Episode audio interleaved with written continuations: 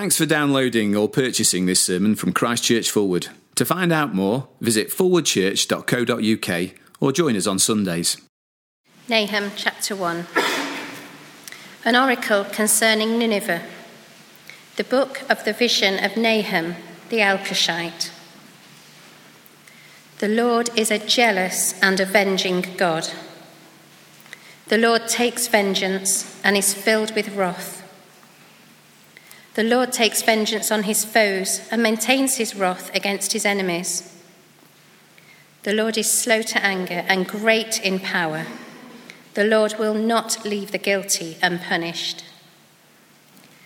His way is in the whirlwind and the storm, and clouds are the dust of his feet. He rebukes the sea and dries it up. He makes all the rivers run dry. Bashan and Carmel wither, and the blossoms of Lebanon fade. The mountains quake before him, and the hills melt away. The earth trembles at his presence, the world and all who live in it. Who can withstand his indignation? Who can endure his fierce anger? His wrath is poured out like fire, the rocks are shattered before him. The Lord is good a refuge in times of trouble. He cares for those who trust in him. But with an overwhelming flood, he will make an end of Nineveh. He will pursue his foes into darkness. Whatever they plot against the Lord, he will bring to an end. Trouble will not come a second time. They will be entangled among thorns and drunk from their wine. They will be consumed like dry stubble. From you, O Nineveh, has one come forth who plots evil against the Lord and counsels wickedness. This is what the Lord says Although they have allies and are numerous, they will be cut off and pass away. Although I afflicted you, O Judah, I will afflict you no more. Now I will break their yoke from your neck and tear your shackles away. The Lord has given a command concerning you, Nineveh. You will have no descendants to bear your name. I will destroy the carved images and cast idols that are in the temple of your gods. I will prepare your grave, for you are vile. Look, here on the mountains, the feet of one who brings good news, who proclaims peace. Celebrate your festivals, O Judah, and fulfill your vows. No more will the wicked invade you they will be completely destroyed.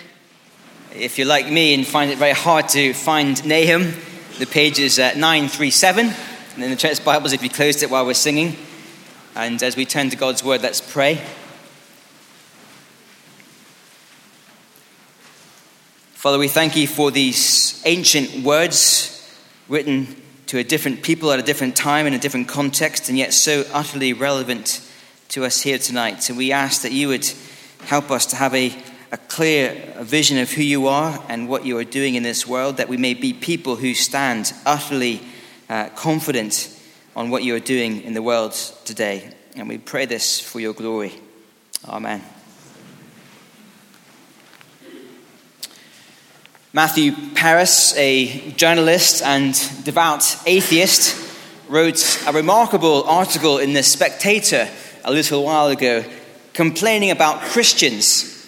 Now, um, lots of people complain about Christians, but what caught my eye this time was what Matthew Parris was complaining about.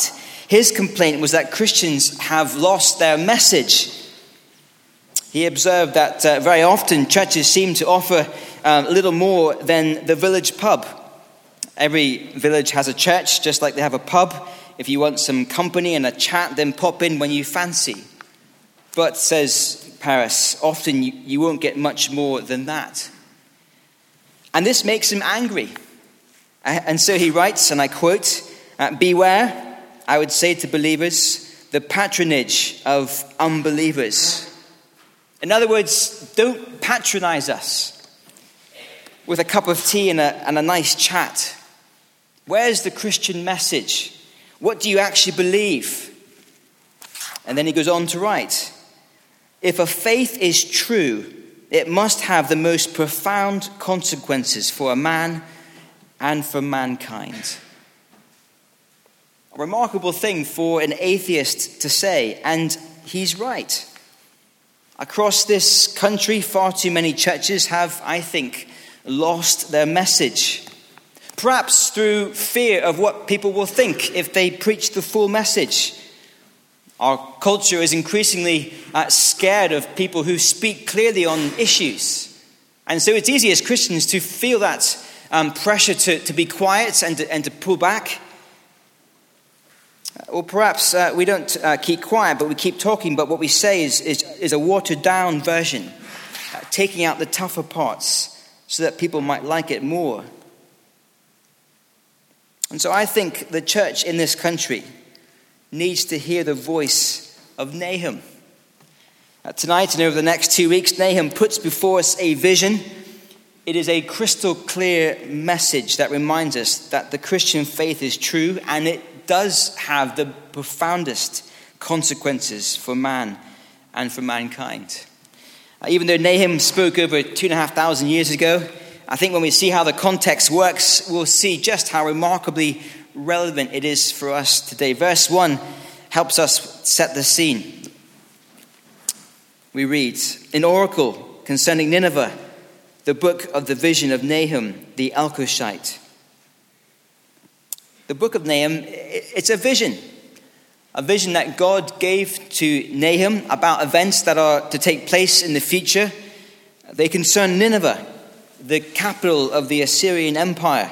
Uh, here's a map uh, on the screen of the Assyrian Empire in the days of Nahum. It was vast, it was the, the biggest superpower of the day. It dominated the whole area. And it was evil, it was ruthless, it was cruel. A hundred years before Nahum sees his vision, uh, the prophet Jonah had gone to the very, sinner, uh, this very city, Nineveh, uh, reluctantly to declare the warning about God's judgment on this evil and wicked city. The city had responded uh, in remarkable repentance. They had changed their ways. God withheld his judgment, but the repentance was just for a season. And it seems that this wicked city and evil empire went back to uh, her old way of living. Very quickly, she wiped out the ten northern tribes of Israel and ever since that day, she has been knocking on the door of Judah, threatening to destroy Judah herself as well. Nahum speaks his vision into a moment in history when evil people seem to be getting away with their evil. People who worshipped other gods seem, seem to be prospering far more than the people who worship the God of the Bible, Yahweh, the God of Israel. And in this moment, as uh, God's people, Judah, are kind of overwhelmed by this huge empire, how are they responding to the heat and pressure? Well, it seems they are losing their nerve. As best as we can tell it, the king at this time was Manasseh. And if you look back to 2 Kings 21, you discover that Manasseh was, he was a terrible king. He led the people of Judah away from Yahweh, the God of the Bible. He led the people to worship other gods, false gods, idols, the gods of Assyria, we think, and the nations around them. The people of God are losing their nerve under this extreme threat of the great Assyrian Empire. And what was happening then in Judah seems to be happening all over again today. Across this country, God's people losing their nerve losing their confidence in God and in his plans and purposes. But Nahum has a vision from God about the world. This vision before us is not for the sake of the Assyrians. It is about the Assyrians, but it's not for their sake. Their time has come. It is too late for them. This vision is for the sake of God's people. It is here to bring God's people comfort when they feel overwhelmed by evil forces. It is here to give us confidence in God and in His plans and purposes, and oh, how we need it. To have a rock under our feet in a world that is against God. The students heading out this week to tell people about Jesus. Do you speak up or shut up as you talk to your friends? As millions of Christians around this world face death and torture because they are Christians. What will keep them going as Christians, trusting in the Lord? We don't see it as much in this country, but it may be that in the coming days and years we see persecution increasing against Christians as uh, we, the world becomes less tolerant to free speech.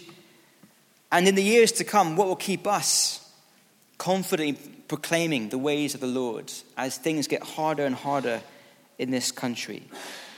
What will keep us speaking our message with clarity and conviction? Well, Nahum's vision is going to help us keep our vision clear.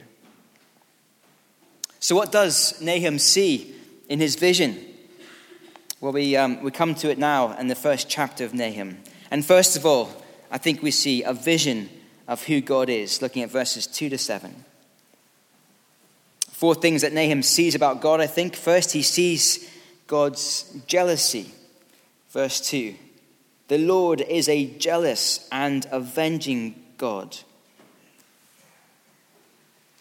Human jealousy is normally a terrible thing. It is so often corrosive and ugly. But when God is jealous, his, he is jealous in a good way. He is jealous first and foremost for his own name and glory, and that is good and right because he is the most glorious being at the center of the universe.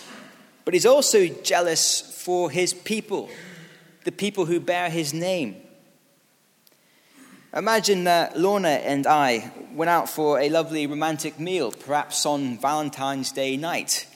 And uh, we're having a lovely meal together. And uh, during the course of our romantic dinner, another man uh, storms into the restaurant and he swoops down and carries Lorna away. Imagine I just uh, sat back at the table in the restaurant and uh, put my feet on the table and uh, reclined back and said, um, Oh, well, I'm sure I'll be able to find someone else sometime. You would begin to worry about the strength of our relationship, wouldn't you, if that's how I responded?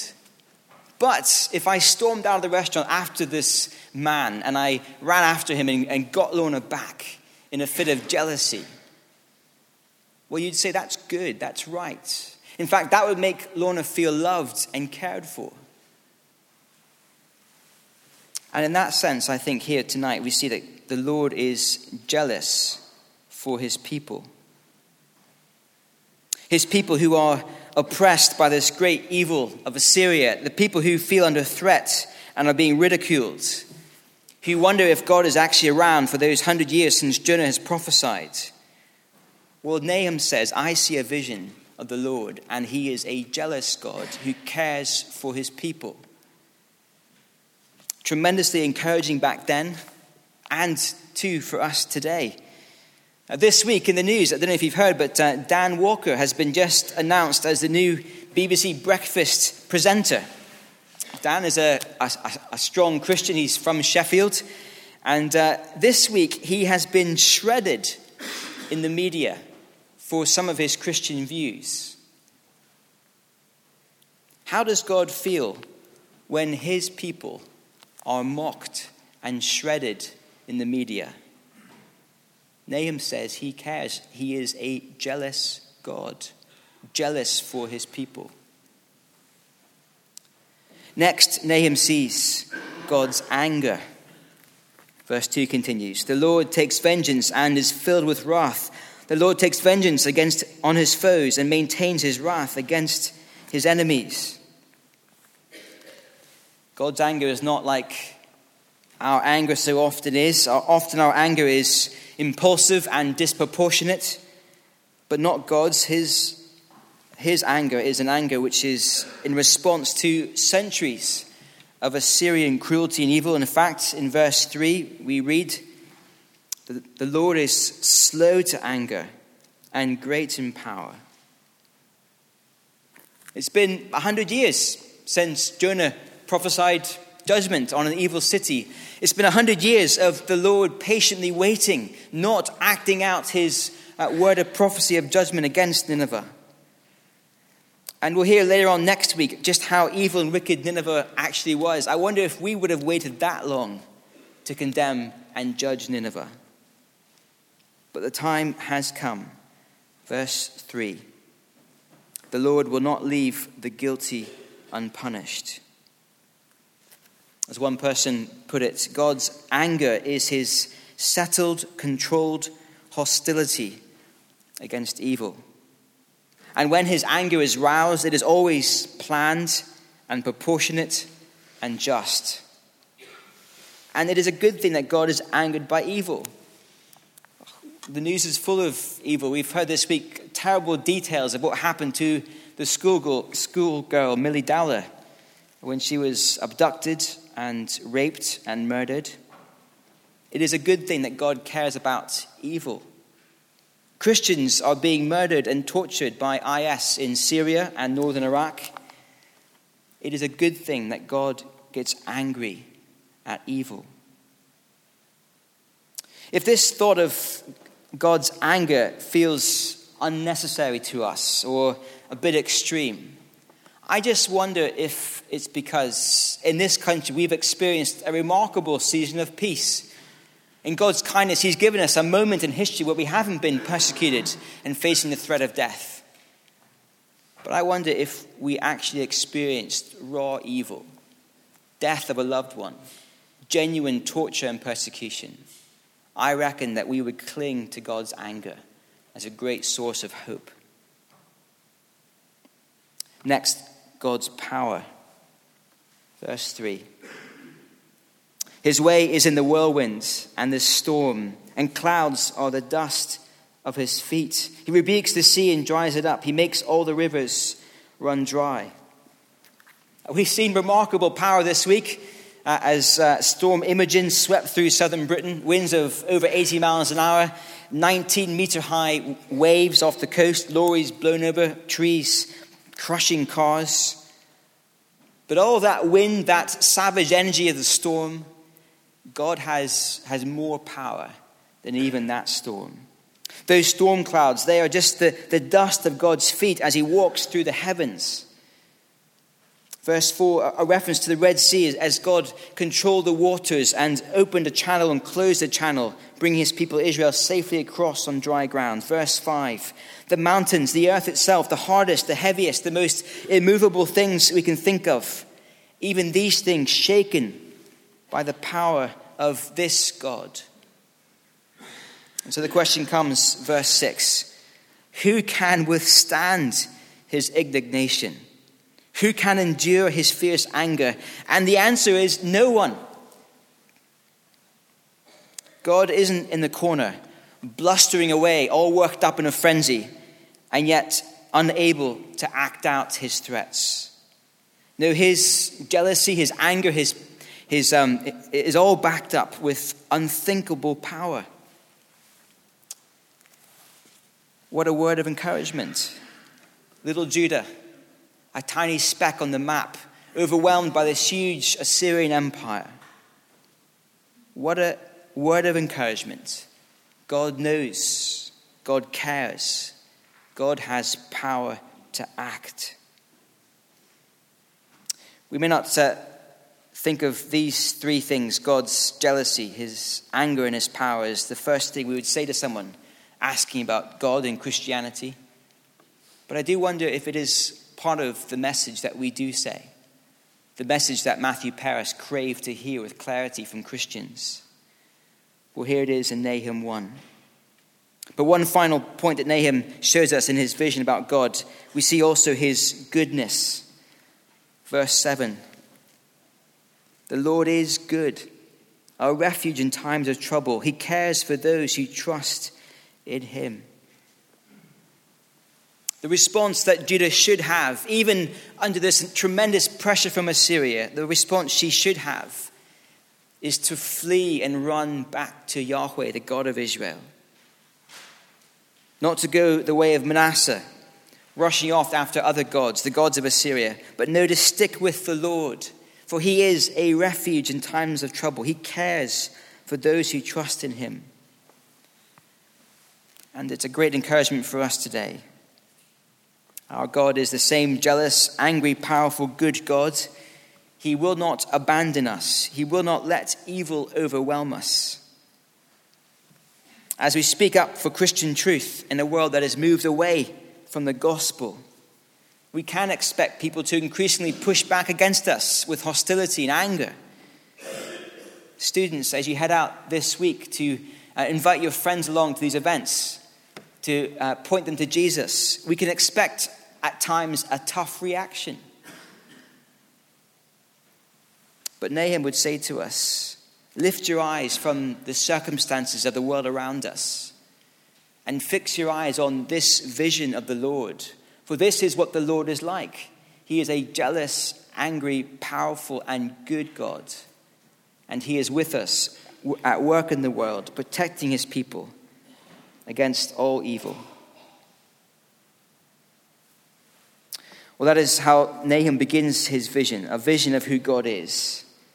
And next, number two, a vision of how God will judge. Verse 8.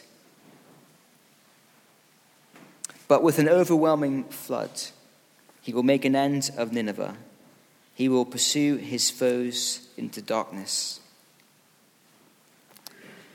As I read those verses this week, I couldn't help but think of those terrible pictures that we've seen on our screens from years ago now of those events on Boxing Day 2004. People out on the beach, enjoying their holiday in the sun, relaxing, enjoying life. And then out on the horizon, just a, a smudge, a, a line across the horizon. They didn't know what it was. They pointed at it, started talking about it. And then that line came closer and closer. And then when it was too late, they realized it was a a huge wall of water that swept in and swept everything in its path. It is a terrible thing to think about. Those images are terrible if you've seen them on our screens. But I think that is the kind of vision Nahum has of what will happen to the Assyrians. Verse 9 the end will come and there will be no second chance. Verse 10 the picture of someone, uh, of someone trying to run away, but uh, they've got caught in a, in a thorn bush. And as much as they struggle to get away, the thorns kind of get more and more entangled in them and they can't escape. Or there's the drunk person out on a Saturday night and they're so confused they can't work out how to move forward away from danger. They're stumbling around, kind of caught in their own mess. That is a picture of the Assyrians facing the judgment of God. Look at the contrast to come in verse 12. This is what the Lord says Although you have allies and are numerous, they will all be cut off and pass away. Assyria looked so strong, her allies were numerous, her armies were vast, and yet all cut off. Verse 14 The Lord has given a command concerning you, Nineveh. You will have no descendants to bear your name. And can I say, the words of this vision, they came to pass in history. Within a generation of this prophecy, Babylon had invaded Assyria and had destroyed Nineveh. Uh, we have accounts of, of travelers who were passing through this area 300 years later after Nahum's prophecy and as they traveled across the side of this great city, Nineveh, they record they had no idea that there used to be a city there at all 300 years later. What a thought. Imagine a city like London, a vast city, a city full of heritage and history and great buildings and impressive culture and money and finance and power. We walk around the street of London in awe of what humanity has managed to achieve in that place, but imagine it wiped away Imagine a traveler 300 years later saying, What? Was there really a city here at all? The words of Nahum came to pass terribly for the city of Nineveh. Nineveh thought that her idols, her gods, had made her strong.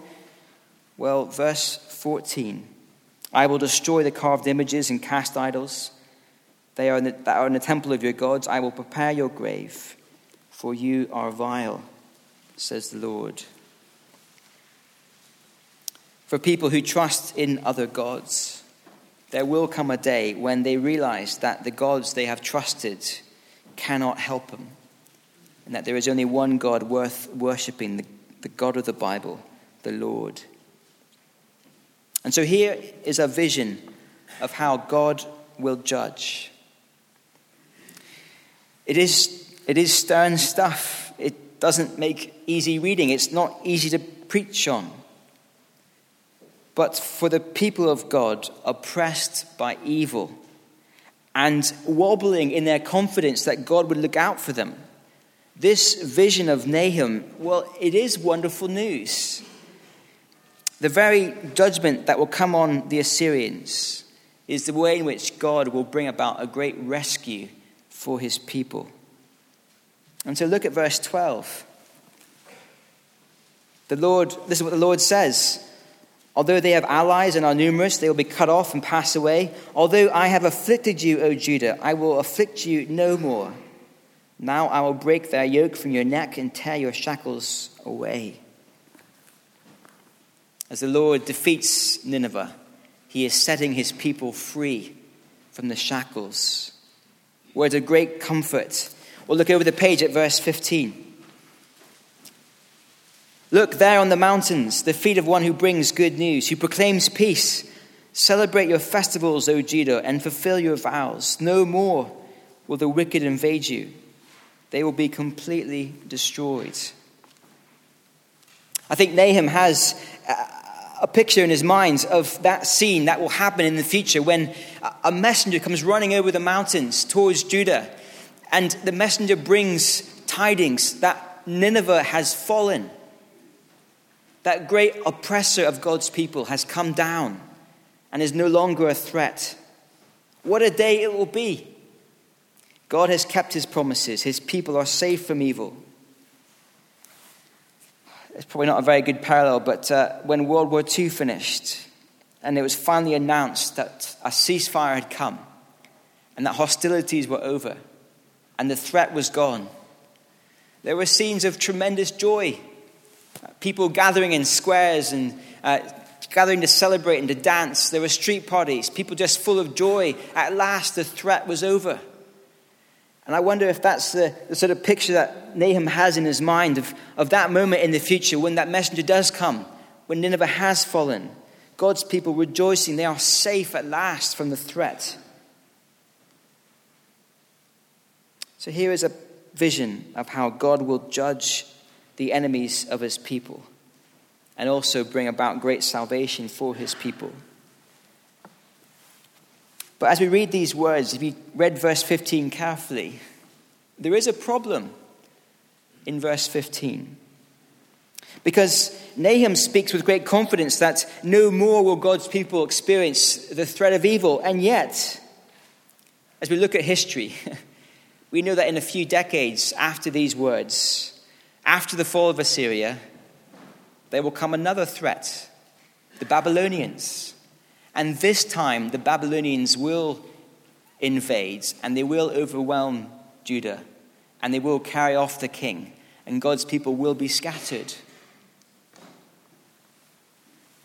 And so, what are we to make of this great proclamation of peace and hope that Nahum gives the people of God? It just doesn't seem to last very long.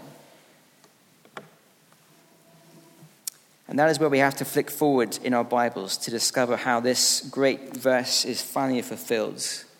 Not in the days of Nahum, not in the days of the Babylonians, but much later on in the Bible. If you have a Bible, do turn to Romans chapter 10. It's on page 1137 in the church Bibles.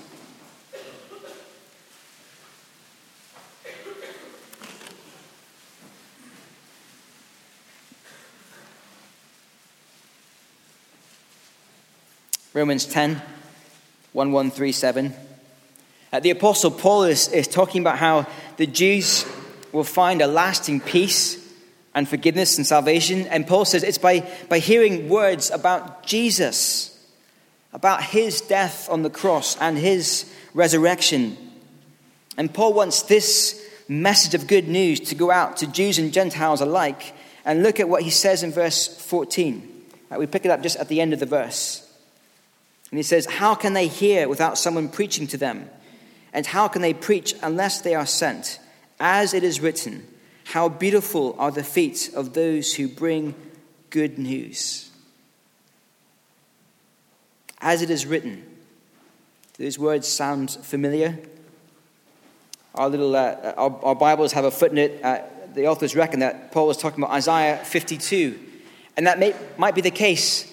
But I reckon that Paul is also thinking of Nahum 1, verse 15, It's remarkably similar. A picture of one bringing uh, good news. How beautiful the feet, bringing peace. And you see in Romans 10 that the problem isn't the threat of, of Assyria or the threat of the Babylonians or the threat of any other human nation. The great threat in Romans 10 is the ultimate threat of sin and the wickedness that comes from sin. It is the threat of the devil who loves to oppress cruelly. It is the great and final threat of death. Paul is saying there is a way to find peace. There is good news that deals with that greatest of problems of sin and the devil and death itself. It is found in the Lord Jesus, in his death and resurrection. And so Paul says to his readers, let's be people who go out with this message of good news and proclaim it.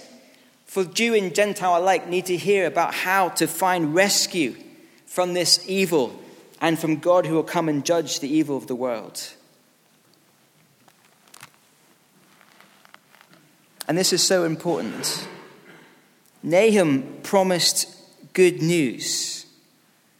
But we know that good news didn't come about fully in his day. In fact, in Nahum 1, we see hints that actually the people of God are hardly any different from the Assyrians. They are those who worship idols and turn from God. And it's because they turn from God that he judges them again. Peace is not found in Nahum's day. Peace is only found not in what we can do for God, but what God has done for us in the Lord Jesus. And so the messenger that Nahum pictures running down from the hills with the news of peace and victory, well, that victory has been finally accomplished in Christ. The ultimate victory we need, not over a particular army or a particular state or a particular regime, but victory over sin and the devil and death. And so here is the great difference that faith in Jesus makes. In Jesus, we have a refuge, a shelter from the storm of God's judgment. In Jesus, we have a victory over every evil force.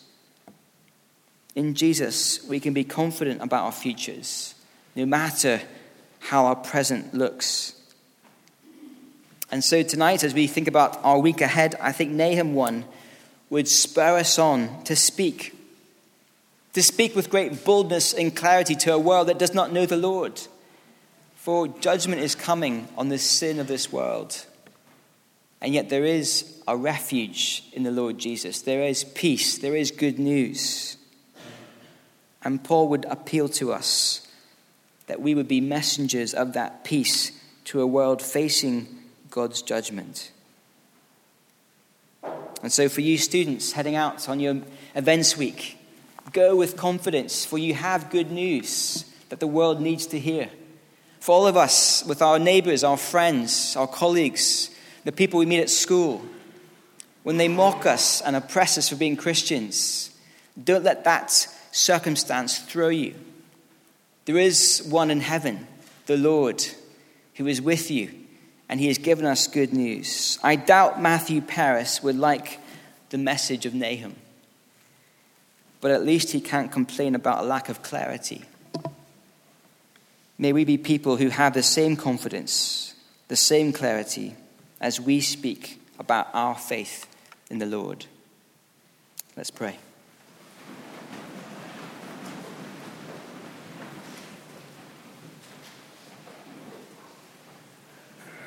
Father, we thank you for the Lord Jesus, for the great victory he has won over all the evil in us and in the world around us. We thank you for the refuge he gives to us. Even though our hearts wander, we thank you that we are forgiven.